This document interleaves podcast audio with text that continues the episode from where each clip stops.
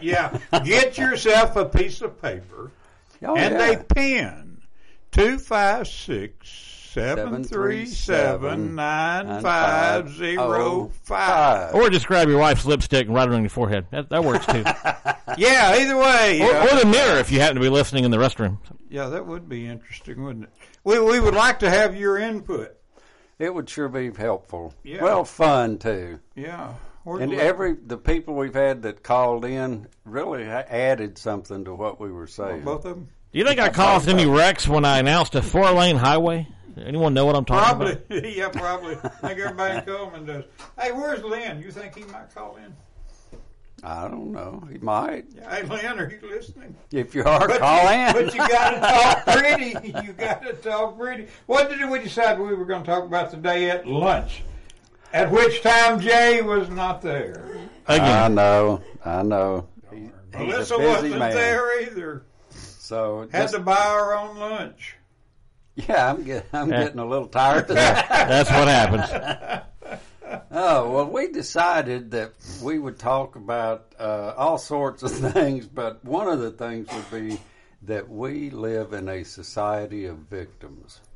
You know what I'm talking about? Yeah, but I'm not sure everybody else does, so we're probably going to take an hour and try to explain it, aren't we? Well, we'll get partway through a victim, or am am I maybe the result of being a victim due to someone else doing something? right. And I, I think there's that we need to distinguish between that. Do I feel like I am a victim, or has someone else actually put me in the position of being a victim? Or has somebody else convinced you that you're a victim? Oh, that's heavy. Well, that's the way it works. Yeah, and it's working really well too, isn't Well, do you know why that's important? I mean, it's not just words and talking. It, it is Well, important. since we've talked about it, I know. Let's go ahead and explain it. okay. Well, if you're a victim, somebody else is responsible for the trouble you're having. Yep. And if that's the case, somebody else has to solve the problem. Absolutely. So you are have no responsibility to do anything but to be a victim. now, ano- another thing I don't I don't think we talked about this at lunch uh, this week or last, but what are the secondary gain issues of being a victim? Well, the obvious one is that you are free from any responsibility for getting out of the situation. Yeah, it always comes back to that, doesn't it? Responsibilities. So Yeah. yeah, yeah. And now there are a lot of things that aren't 100% your fault or somebody else's. But We call those circumstances, don't we? Victims Right. of circumstances. right. But now what would be some examples? Can you think of any right off? I Uh, wrote some down. Yeah, you're, you're driving down the road in Colorado and a boulder falls on top of your car, Oh, sitting in your you house. would be the victim. That's yeah, right. Sitting in your house in Alabama and a tornado comes through. And that's, well, even there you had some responsibility. Not much, but some because you chose to live here. Whoa, you made a choice, and that's the result of that choice. Yeah. Okay. So there, there's any number of things, and, and there are medical circumstances. well, what about people that are addicted to opiates? Yeah. Well, that responsibility, it goes back to that. Responsibility. Uh, Well, that and, you know, the, a doctor prescribed them pain medicine. mhm. That's the responsibility. That's who got them in, hooked. It was the drug companies who got them hooked because they made the drugs that the doctor Yeah. prescribed that they got addicted to. And I heard that today. Well, I, I didn't think you were coming in as good as you should be, Richard Oh. or Howard, Oh. rather. Well, I- I probably can- because you're leaning back Yeah, and enjoying can- life. So I can adjust the mic and bring it down, And you could and you know, scooted sit up, forward just and I a can. little- there you how's go. that, Jay? Now you sound like you're actually on the radio instead of talking across the room. But Oh, it's okay. Nobody, Okay, everyone's paying attention to the four lane highway Yeah, anyway. no- they're they're not paying attention to the speakers. Well, I Nobody's hope they're paying listening. attention. Yeah, I hope they're paying attention. Otherwise, they might be the victim of a car accident. That could happen. asked, asked this lady today. I said, uh, "Why you on Suboxone?" Okay. And she said, "The drug company's got me hooked." Well, well, let's, let's okay. Let's look at that just a little bit. Yeah. Okay. Let's suggest that she did have severe pain at some time. Oh, she did. That that's Well, that's a given. Yeah, that that I'm not saying Yeah. anything about. Now, the doctor prescribed her some medications, Uh-huh. But he prescri- he or she prescribed them to be taken a certain way for a certain period of time. Uh huh. Okay. Now, how did that person become addicted when they were taking them according to prescription? Doctor shopping. They didn't. okay, yeah, they did not follow the instructions of their physician. So when their prescription ran out and they went back or called in and wanted it refilled, the doctor wouldn't do it. They found another doctor because they still had this awful pain. And and those of you that know surgeons, they don't like to give you more than one go through.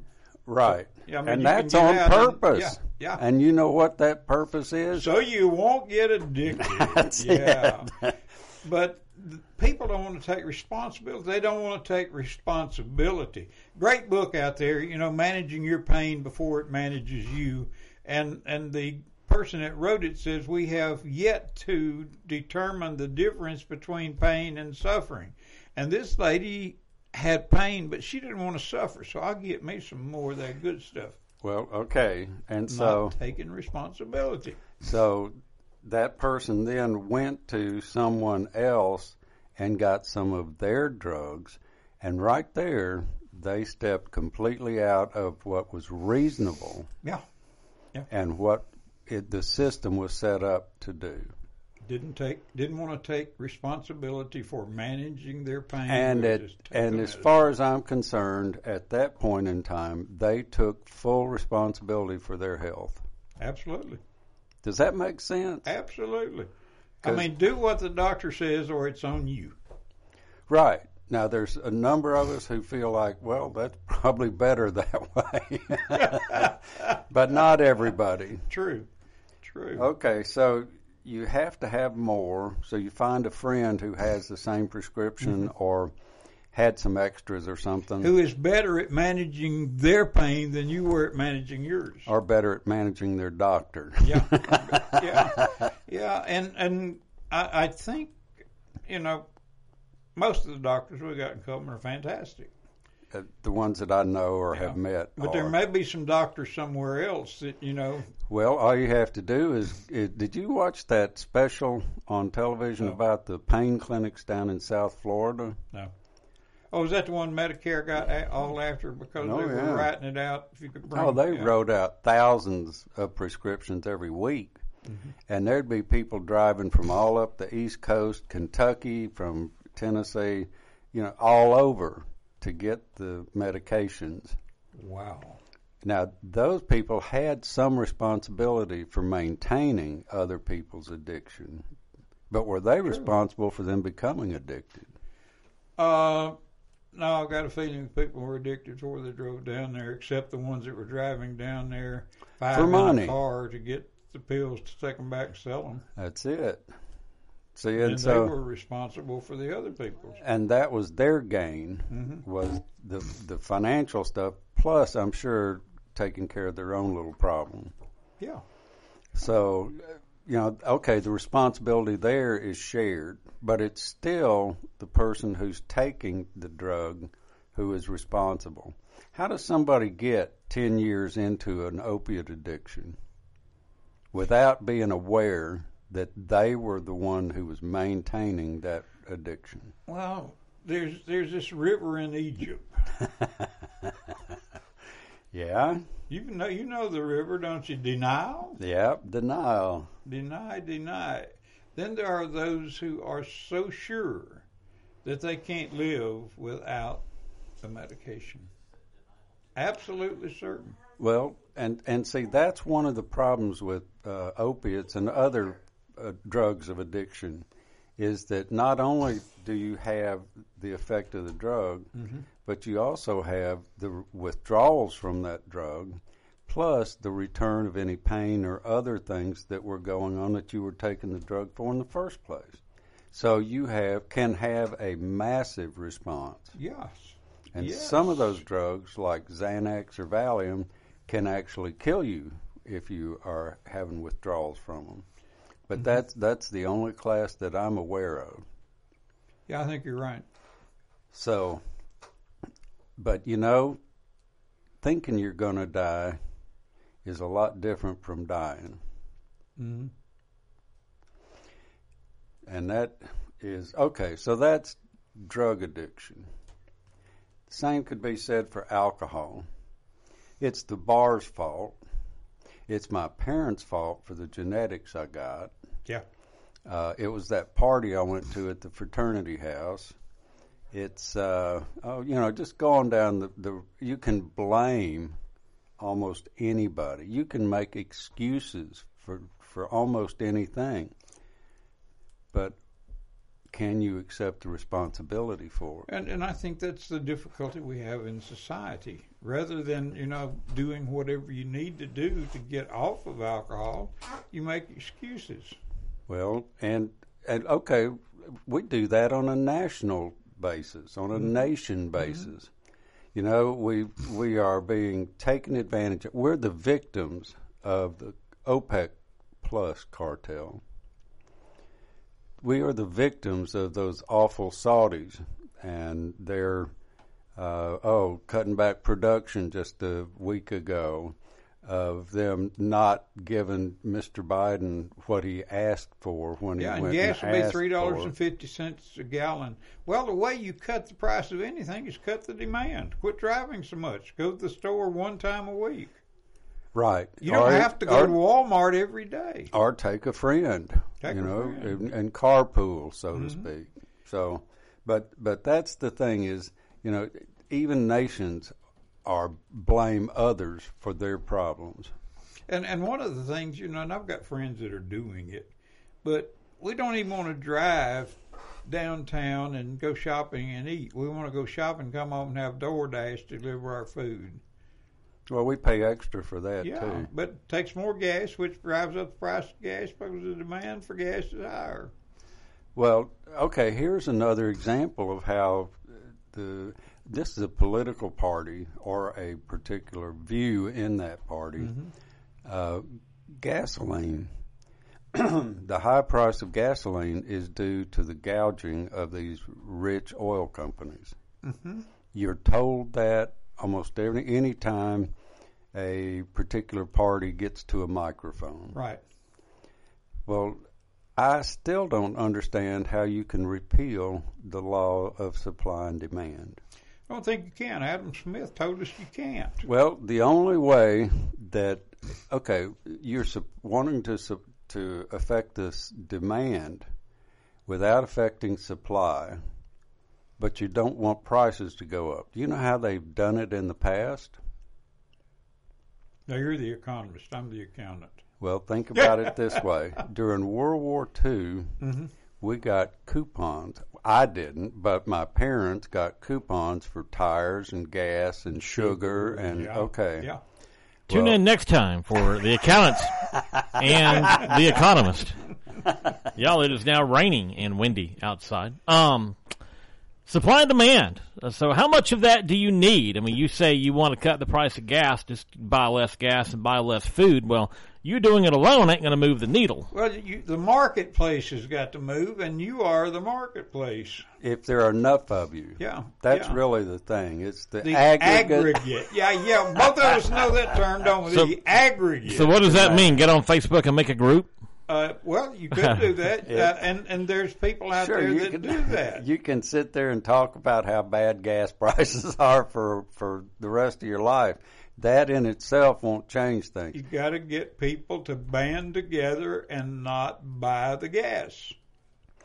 And if that means using your group to get, you know, to carpool, to, you know, if you, if you got somebody else that's wanting to go to Decatur to go shopping, okay, then how about the two of you go together? See, that way you cut your gas demand by half. So I've I've got to admit, and this is kind of a, an ongoing discussion that has been going across multiple shows. That's why I'm I'm telling y'all about it. Everyone listening, they know because they've heard every show we've ever done, obviously. Well, sure. But um, you know, we we have quite a generational gap here at the radio station. I mean, we've we've got young whippersnappers that are barely in their twenties, all the way up to I don't know how old y'all are. Old enough. y'all are Codgers. y'all are definitely the older end of the I- the generation. I so. am probably older than you and Melissa Combined. together. We uh, did not necessarily. Well, there you go. Ninety years old, y'all. He's working on it. We, He's uh, not there yet.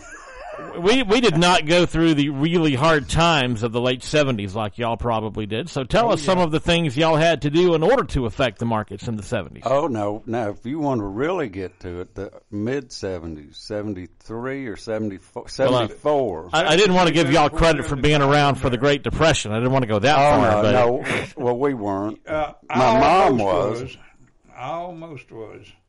But uh, in the seventies, when the supply of gasoline suddenly dropped off, what you found were people lined up for blocks Holding cans. to get gasoline to go anywhere. And and you you could only buy it based on your tag number. If you had an even number on the end of your tag, you got to go Monday, Wednesday, Friday. If you had a a, a odd number, it was Tuesday, Thursday, Saturday. who regulated that? The nice young man. He was pumping your gas for you. oh, they didn't do it. You had to do you- it yourself. This, that this was, still on in the the advent of you pumping your own gas, Mm-hmm. and I don't know wh- whether there was a penalty or not, but uh, it but was now what interesting. Ab- see the yeah but you could go from one station to another and and fill up some more because well you, and that's the other thing is well, you at had one a time limit there was an eight to ten gallon limit. Right, The pumps were right. set to cut off. and so but you could go to another gas station Yeah. the problem is did you have three or four hours to wait there too Today's problem would be you wouldn't be able to get a gas can. They, uh, I stopped one time and uh, I went to about three different stations. Our stations together, and they were all closed because, and and I, I took the hose out and held it and drained the hose, and I got about a gallon and a half worth of gas that way. well that was back before they had the metering system they have yeah. now And and uh, you know it was, but the it wasn't just the gas. I was selling cars at the time. oh really Yeah, we were selling, you know, LTDs and Thunderbirds and all of that big stuff. And when the price of gas went from 28 to 29 cents a gallon to 42 one week and up to 88 the, ne- 88 the next week, Yeah. the cars with the big motors quit selling. Everybody wanted a Maverick or a Pinto.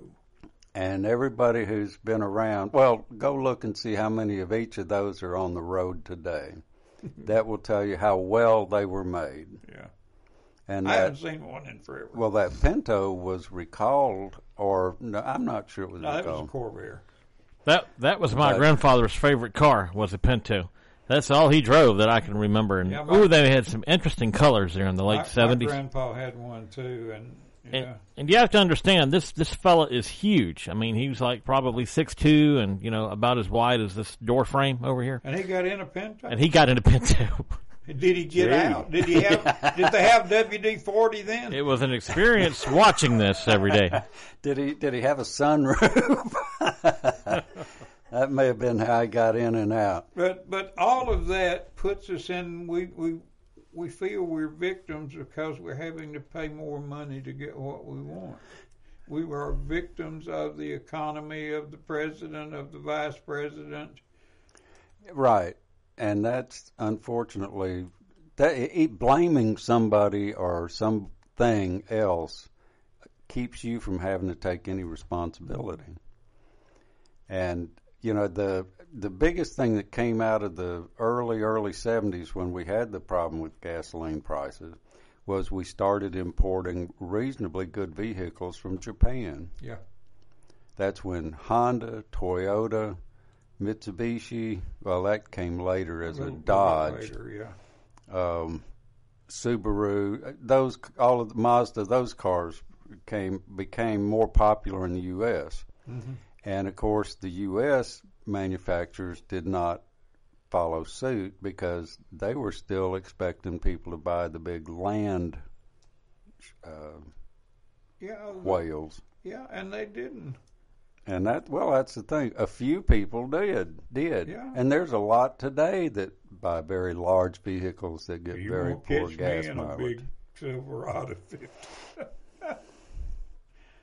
Well, I and you know what I. yeah, I know. uh, You, you you got a hybrid. That's it. Well, speaking of being a victim, We're a victim of advertising. yeah, we? we're, we're going to have to play some ads. Uh, we'll be Well, back in a minute. Please do. You're listening to uh, The Elephant in the Room, otherwise known as The Accountant and The Economist. Cullman Electric Cooperative has been providing electricity and community support to help local people and businesses grow for the last 86 years. The co-op is adding to that legacy with its new Sprout Fiber Internet, giving its members access to blazing fast gigabit internet speeds with unmatched reliability and extraordinary customer service. Cullman Electric Cooperative and Sprout Fiber Internet, powerful connections, brighter future. Addipre's Pizza Buffet is back in the old CiCi's Pizza Building on Patriot Way. Addipre's Pizza Buffet is bigger and better than ever. Enjoy the all-you-can-eat buffet with pizza, pasta, wings, salad, and dessert made with the freshest ingredients available. Don't see something you like and want a custom pizza? Just ask and they'll make one just for you. Addipre's Pizza Buffet, Patriot Way in Cullman in the old CiCi's Pizza Building. Addipre's Pizza Buffet. At Gateway Mortgage, they weave the knowledge and expertise of local mortgage professionals together with state-of-the-art technology and the powerful resource of a national company to make your home buying experience easy, reliable, and fast. Gateway is committed to walking alongside you through every step of the journey to home ownership. Gateway's promise to you is to provide transparency, timely communications, and excellent service. Gateway is devoted to building stronger communities and families one home at a time. You can reach Josh Phillips, Amanda Whitehead, Zeb Smith, or Josh Campbell at Gateway Mortgage. 256-690-5617. 256-690-5617. In MLS number 7233. And we continue now with The Elephant in the Room. Five. We are back. He's a little confused at the moment. Give him a moment. We're back. Yeah, we're back. Oh, okay. And what day of the week is it? Yesterday. you know, if tomorrow had been today, it'd be Friday the thirteenth. Uh huh. Okay, whatever you so, say. so you know we have red, white, and blue. How many different flavors, or in how many different areas, do you think people might could feel victimized? well, okay, if you're in a car wreck, you're the victim. And all the, the attorneys and on almost every television station in Alabama are busy, are full of attorneys telling you it's not your fault. Yeah. It's their fault, and we'll get your money. Yeah. So we come by victimhood fairly straightforwardly. It's mm-hmm. somebody else's fault. Right. right. Absolutely. The political parties tell us, oh, it's the other party's fault. You're not responsible for anything. It's their fault. And of course, the other party's saying exactly the same thing. Well, what about things like injuries, on the job injuries?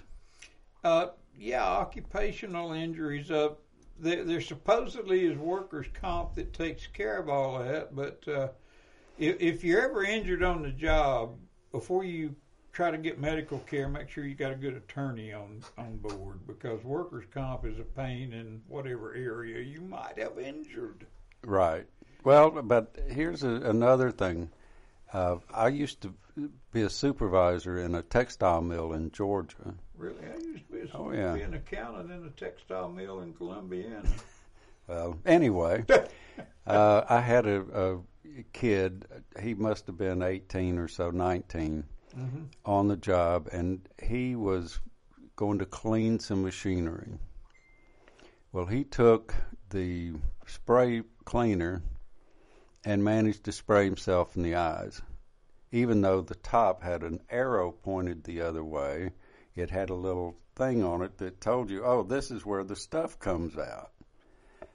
Uh, we were able to clean, you know, clean it out, and he didn't have any lasting injury. But to what, I mean, to what extent is the individual responsible for themselves? You know, I, I cannot see. You know, if I was at home and I had a, a, some window cleaner and I was going to spray it on the window, you know, I have never in my 70 year life managed to spray myself in the face. Uh, no, neither, neither have I. But the other thing you look at from a tactile standpoint, it's even hard to push that sprayer down if you got it backwards because the way it's tilted in the groove in it. You know that Right. that that guy was a victim, but of his own stupidity. or lack of attention. Yeah. So, okay, so there were two sides of that. The main one was he was not paying attention to what he was doing. Uh, by now, I had another employee who my boss said, I want you to have him take this box down on the wall. That circuit's dead. Don't worry about it. You know, not a problem. It, it needs to come down so we can, you know, use that space for something else.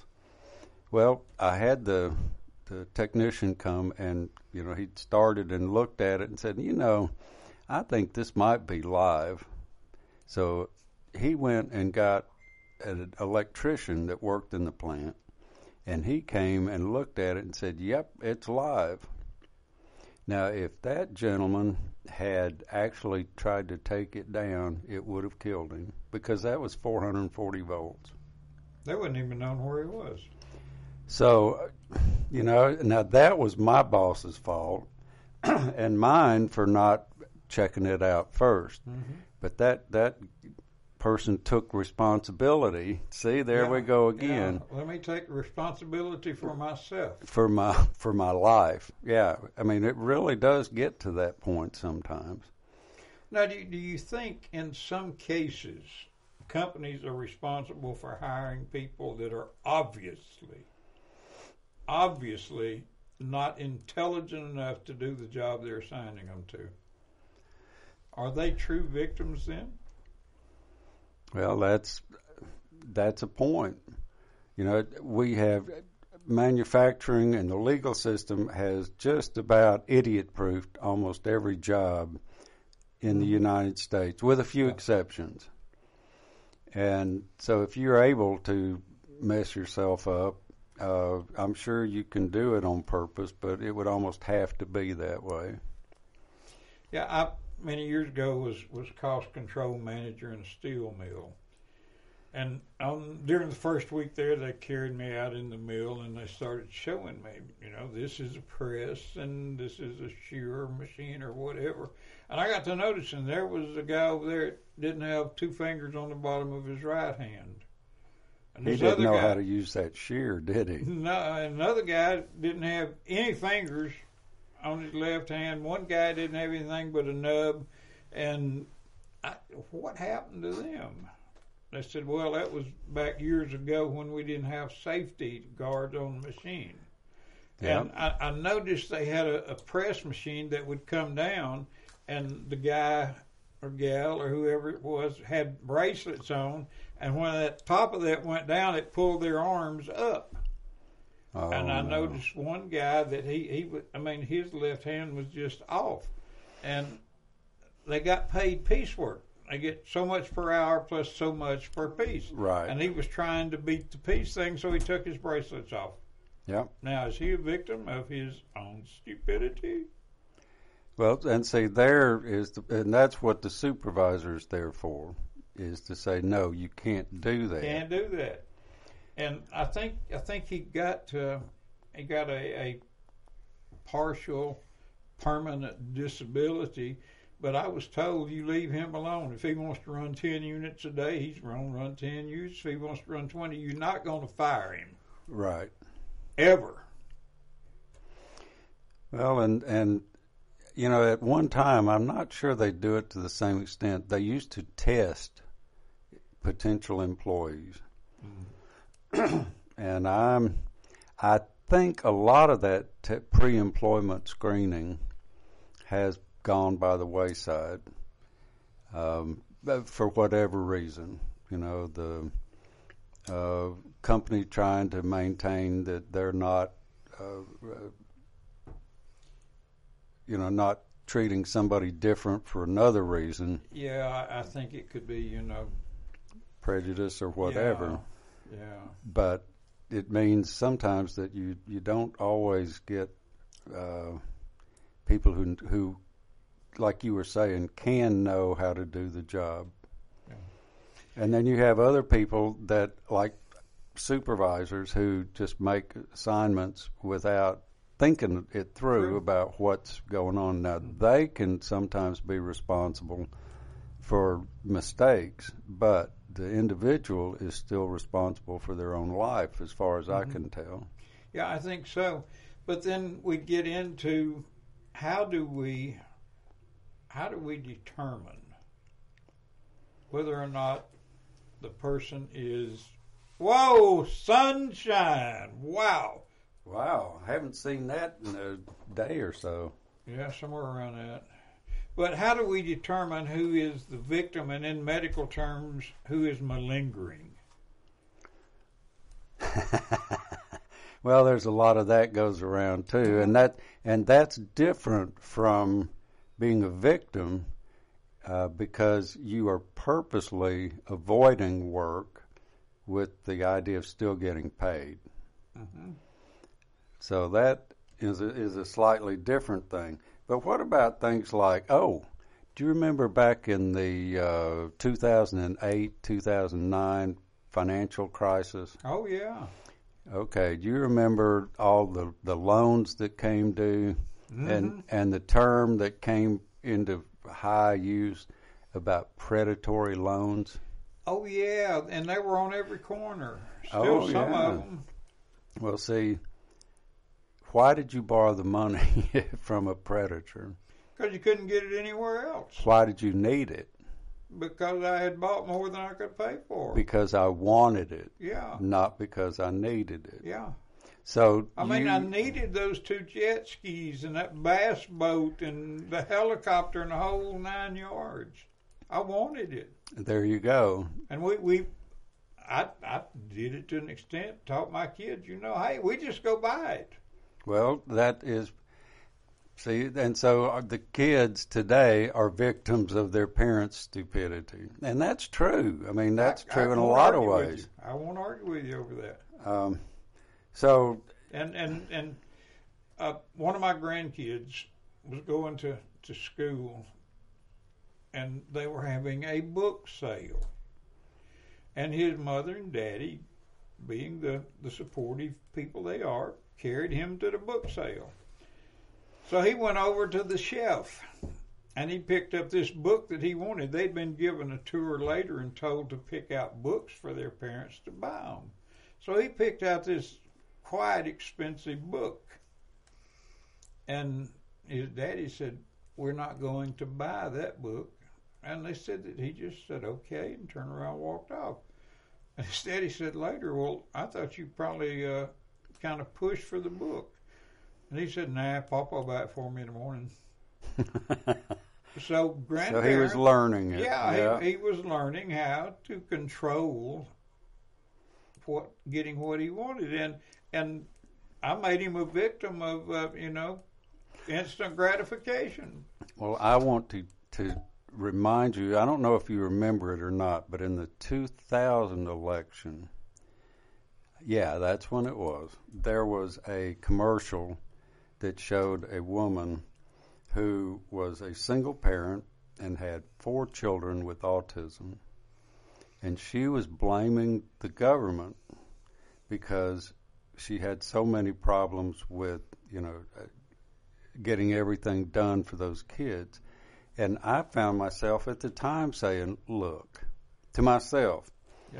If I'd had one who was autistic, I would not be trying to, to do it again. And if I'd had two, I sure wouldn't. But after three, I think I'd go have be surgically sterilized because that's just not meant for you to have a child that's not and, autistic. And I guarantee you that more than one doctor told her that the probability of you having a second autistic child is 50 Right. 50. Then for the third one, it's 75 25.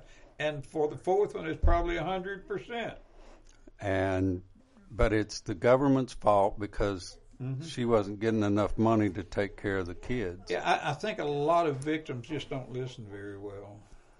Well, they have internalized the whole idea of it's somebody else's fault. Right. Right. And, in what I did area. didn't make any difference in the situation whatsoever. No. And that's just not true. You may not have complete control, but you have some control. you you you may have enough control to decide the difference, and I think that's the key. Can the is is the control you have enough to decide the difference? I mean, you can say no. I don't have any more kids. If you've got two kids that are autistic, you ought to be down there getting, uh, you know, whatever needs done done. Surgically Yeah. yeah, altered. That's right. Well, but okay, we have allowed this victimization to go into every part of our lives. Okay, what about if you have uh, no money for retirement and you're trying to live on your Social Security? Good luck. Social Security was never intended for No, that to be the only source of income. And who never looked up to say, well, my Social Security is going to pay me X number of dollars a year or a month, and I'm using four times that to get by now. How am I going to get by on one fourth as much? It, you know, that's that is, but it's the government's fault. It's somebody else's fault because it should have been there. Yeah. Well, if you want it to be there, how about instead of expecting the government to do it, you go put a hundred dollars a check or a month mm-hmm. into an IRA, so that when you do retire, you've got the money.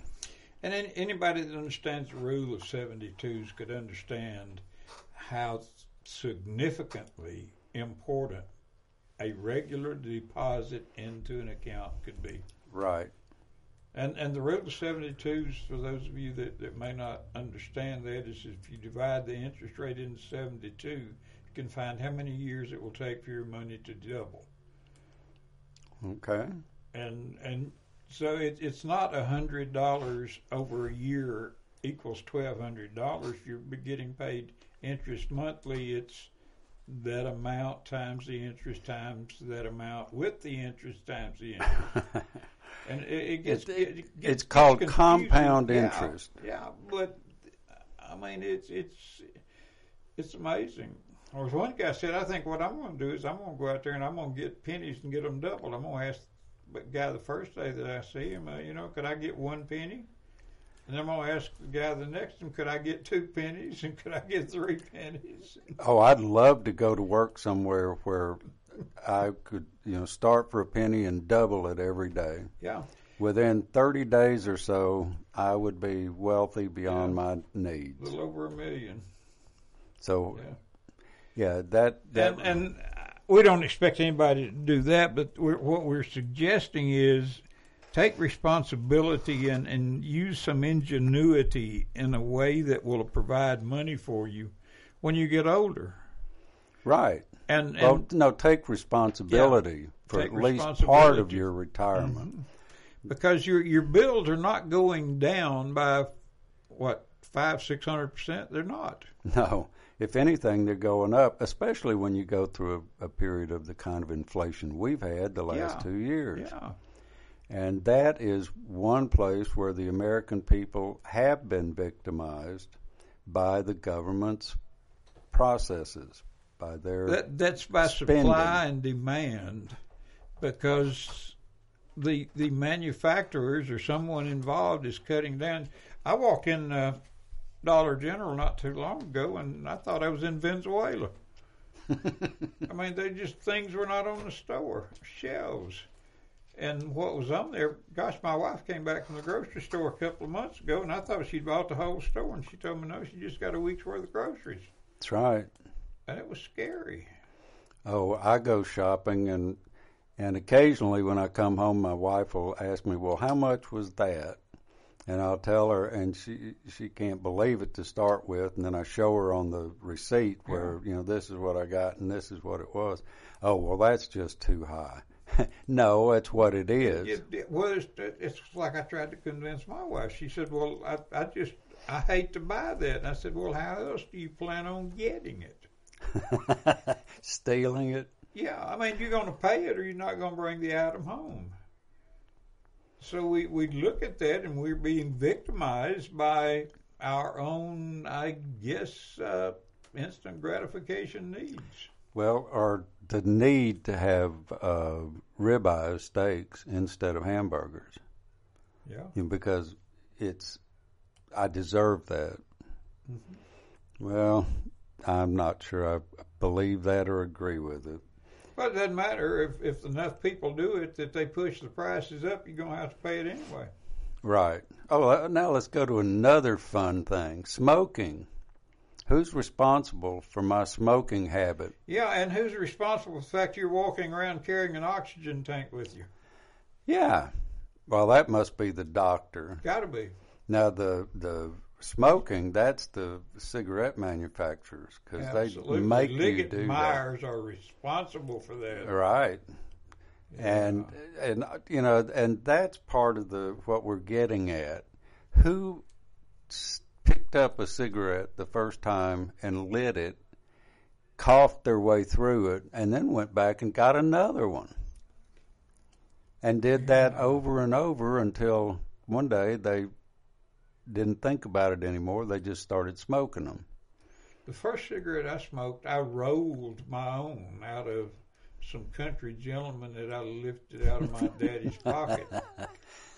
Ooh, that was not the right thing to do, but it's just, well, I can do that. So, uh, you know, I rolled me on one and carry it and hide it, and when he went to work, I'd smoke. And then it got to the point, you know, that I'd get a cigarette out of his pack. I mean, he, he got to Yeah. where he made enough money, he could buy them by the pack Yeah. something, and then I'd get those. And at the age of thirteen, I started smoking. And that's what you did. When I was thirteen, that was 1956. I Yeah. started smoking. I smoked regular. We'd go out behind the gym at school and have a cigarette break. Oh, they used to do that at, at the high school I went to also, but it wasn't around behind it because they the principal and vice principal would go around looking for people smoking. No, they would go to the gym to the boys' restroom there, Ah, and I don't know how many times I saw them lined up, at least thirty or forty, headed for the principal's office to get their licks. They still did it, you Yeah, know. It, yeah. But you you pay a price. That cardiologist told me I've got three stents somewhere in my Right. ticker. He told me that there's a ninety percent chance the fact that I smoked for thirty years caused me to need the stents. Well, Responsibility. I know. Well, and I smoked way too much for way too long, 20 years, Yeah. and I quit 28 years ago. Well, guess what? My emphysema just got worse. I Yeah, and they tell you, you know, hey, after you quit a year, you'll be good as new. No, you're not, folks. But can we take responsibility for that? but that's the point. I was responsible for having the problem. Nobody else made me do it. And I was responsible for quitting. Mm-hmm. So I feel very good Yeah. competent because I was able to. It was not easy. No, it wasn't. It was one of the hardest things I've ever done, which is why I've never picked up another cigarette. I quit in 1985, somewhere around there. well, you were ahead of me. Mine was 94. But the doctor told me I was going to die tomorrow. I'd go somewhere and buy me a carton of cigarettes and sit out on the curb in front of the store and smoke every one of them. I would never touch another one. And if you're tired of our stories, two five six Yeah, tell us some of your own. nine five zero five. And I guess today it's vaping, but Yeah, and and I, I I am not a doctor, but I did stay at Holiday Inn Express one night. You know, kind of get that. In. Uh, I I have heard that vaping is far worse for you in a different way. That those vaping things welt your little areolae. And those are not like Right. leaves on a tree. They don't come back. Well, no, they can. can they? They can, but it takes several months, six months, three to six months. Okay. Because when I quit smoking, and this will probably not be a pleasant thing for people to think about, but for three months afterwards, I well, no, about three weeks later, I started coughing up just brown, tarry stuff, yeah. and I kept doing that for about three months, and that was the process by which those little uh, fingers, for Yeah. lack of a better term, redeveloped and started moving all the crap out of my lungs. Yeah. Wow. So we're trying to heal you. Right, and your body will do a lot of that. And by the way, apparently now, if, if that's not a fast enough way to kill yourself, you've got fentanyl now. So that'll that'll get it done quickly. I'm told. Uh, yeah. Well, Very yeah. quickly. And almost every illicit drug contains a certain amount of fentanyl. And I'm I'm still trying to figure out the supply and demand with killing your customer, but I hadn't hadn't figured that one out yet. Well, it depends That, on that's who's, up there with me trying to figure out compound interest. It depends on whose whose demand. If it's the Chinese who manufacture the fentanyl, then they're uh, they create demand by putting it in with all the other stuff. Yeah, they can, they can destroy a whole population without uh, having any blown up buildings or anything else, and then they just move whatever they want to over here and take them over. COVID. Yeah, Yeah. that's another one that um, I, I still, you know, Are we victims of that? We are victims of government uh, uh, refusal to accept and and let us know the truth. Yeah. Yeah, I find it interesting now that our legislators are passing laws and bills against every uh, unpopular decision that was made during COVID. Now we have a law that you can't shut anything down. Oh, Yeah. Oh, well, let's talk about COVID for a minute. Did you know that according to one of the experts, Dr. Gottlieb, uh, No, he's not another Fauci, is he? Doctor No. Scott Gottlieb. Yeah, That's I've, I've the heard him a couple of times. Oh, okay, I heard him. Seems, seems like he knows his stuff. I heard him the other day saying that as of that time, which was a week or so ago, we were losing approximately 250 people a day to COVID. Dead. Now, think about the fentanyl. That's between 70 and 80,000 a year. Well, It's, at 250 a day, that's 90,000 a year due to COVID. And yet the president said we no longer have a problem with that. Well, are we? No, I mean, we probably ought to just leave the president alone, shouldn't we? He would Ah. like it if you did. I'm not sure he cares or knows. I'm not sure he knows he's being messed with. but but we are a a victim of our political leanings. well, we're, what makes us the biggest victim is that we accept that from our politicians. We accept whatever bilch they want to throw at us. Do y'all think that all of those people that allegedly voted against Donald Trump, not necessarily for Joe Biden, are stupid enough to do that again? Yeah. Yeah, I do. You, I mean, all you got to do is ask yourself if you're better off now than you were four years ago. I mean, They they, don't know. They don't. They're not smart enough Oh, to ask they're not. themselves that. I well, guess. no, that's that's because they haven't finished the job yet. See, if once the job's finished, they'll be a lot better off. Yeah. But the job never will be finished. It- it's uh, you know, you keep throwing it on them and telling them that it's it's water. They keep believing it's water. Well, and that's like with the budget and the deficit. Uh, uh, what's that called? Uh, well, anyway, the the amount of money we can borrow against the dollar against the Debt ceiling, maybe? Yes, sir. That's the term I was think trying to think of. It's that the higher it goes, the more government spending gets done, the worse our problems with the economy get, and the more trouble we will end, eventually end up in because of our, uh, well, yeah, because of our problems with debt.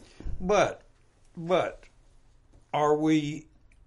Have we done this so long that we're at the point of no return? We can't just contract the economy enough to kill that debt.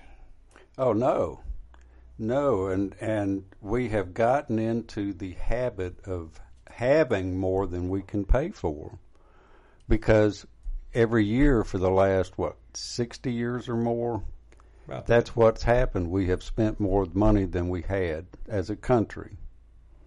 And and sociologists agree on one thing, not not too much, but sociologists agree that all this probably started after World War II. Because the men went off to go to work, and when they did, the women stayed at work. And when the men came back, they said the wives, "Okay, go back and do the kitchen." The wives said, "Oh, we ain't gonna do that." So they started both working, increasing the income, which increased the ability to buy, which increased inflation, and it's been rolling on for time since. But now I've seen Yeah. studies or analyses that, and I don't remember them exactly, but you know, in the 50s you could get by on one income, in the 60s you had to have both incomes, in the 70s you had to have both incomes plus credit card, you know, stuff like Yeah. that. Yeah. Well, and yeah, and there are other Uh-oh, things. Here we go. Other Turning things. on the other guest mic in here. Oh, good. Here we go. This is one of my favorite uh, subjects. Besides the fact when people say, "Well, you can buy a car for seven thousand dollars back in the seventies," and I have to point out, uh, so what was the minimum wage back in the seventies? How much were you making? You want to go back to making a dollar an hour, and you can have that seven thousand dollar car. But I digress. Yeah, No, you don't. You that, don't uh, that is known in the economic circles as ceteris paribus. Yeah. All other things being, Being equal, equal. and they And they're aren't, so it equal. doesn't matter. Oh, well, that's true. yeah, That's there, there, true. there's a term for it. Well, and and think about this too. What we expect for our money is a lot more than it was. When our parents built houses in the 40s and 50s, the standard was two bedrooms and one bath. Out back. That was going to be my next point. So, um, imagine what we have now compared to what people had in the 50s. Do you Yeah. think my mom, when she was little, had six or seven pairs of school shoes to wear to school? No. No. My Well- mom maybe had two pairs of shoes. A Nowadays pair of tennis it's- shoes and a pair of saddle. Now nowadays Oh, it's six or seven iPads and five of them don't work. So. Yeah. Exactly. Right. So in the 50s, people could get by with one income because they expected less. They had less. Well, there was there were fewer things for them to have. exactly. Like And- and- televisions really didn't come in until the mid 50s. Air conditioning didn't come in for most Right. people until we, the we, late 50s. we got a TV in 1956. It was a black and white nine inch, and I think we got two channels, six and thirteen, out And of Birmingham. If you happened to catch our new show that premiered this week without any fanfare whatsoever, uh, Tuesday nights at five thirty, it's called Old School New School. Uh, you would have heard that uh, you know in the old days we only grew up with five TV channels. So those of you who have many more, of course, who watches TV and anymore, I was yeah, the remote control. and that's true. And No, the we didn't have that either. you had to actually I'm- get up and walk across the room and I'm, change I'm guessing channels. the the eight year olds to the teenagers today, all they know is YouTube TV. So I mean, yeah, I'm sure. That's probably true. So the point of the fact is, people only needed one um, income. They didn't Right. have two cars. Mm-hmm. No, they didn't need two cars. They didn't need two cars. And in addition, the houses that they bought were like 800 square feet, maybe a thousand. Now the average for a new home is 2,800 square feet. Can you believe that? Well, yeah, I can because I got a little over four thousand in mine. Because everybody needs two bathrooms and three bedrooms Yeah, and a four. basement. Or four, yeah. oh well, And I must admit, for the two of us, we have that, and it's not enough room. yeah. And and when I was growing up, we had two mules, and we painted all their hooves white so we would have white sidewalls. Oh no, Howard. it's it's all the stuff. So I mean, let's buy a bigger McMansion so we can go buy more Yep. stuff, more There places to put our stuff. is. Yep, yep. It's the stuff. Absolutely. And y'all, after you buy it and stop using it, uh, you ain't gonna get what you paid for out Do of it. Do you think in the 50s Oh, no. there were four iPhones and four iPhone plans and four data plans and the internet and um, all of the streaming uh, No. content? I mean, besides the fact that kids are wearing shoes that cost an exorbitant amount of money, Mm-hmm. I mean, there's, it's just ridiculous. So what- Even What you're trying to say is, if you took the advice of DR, because DR doesn't give us any money, um, and you lived like your grandparents did, you'd be rich today because you'd have a lot of money. exactly. Well, okay, if you bought furniture like your grandparents had, you would be much better off too because that furniture lasted for decades. You didn't have to put it together after you got home with it either. No, and They if it got wet, it didn't fall apart. back then. True. And see, that's another difference because today, if you go buy antique furniture, mm-hmm. you will have something that has already withstood a hundred years, and it will probably last you another hundred or more. And you'll need three people. You to won't carry need it, No. but you know your kids or grandkids or whoever buys it will. But if you bought the twenty five hundred dollar Presswood special, uh, within five years, you'd have thrown away half of a dining room or bedroom suit or half Yes. of a living Yes. room stuff. Or y'all, um, we are cursed at this radio station. Is we we have a phenomenon that no other radio station that I've discovered has. Uh, our shows get really good the last two minutes, and then we've got to and go. then, then abruptly end. and it's not just this show. I mean, it's every Okay, show. I get the hint. I'm Howard Rogers. I'm Richard Morris. See you next week. Thanks for I- listening. I must admit, there have been shows that are supposed to end at certain times that have no shows after them that we just keep rolling. But but this is not one of those shows. So, see you next time. Thanks, guys. Uh-huh. Thanks for listening to Cullman's Live 95. It's time now to check our regional news from the Alabama Radio Network, a service of Sound Mind, TMS, and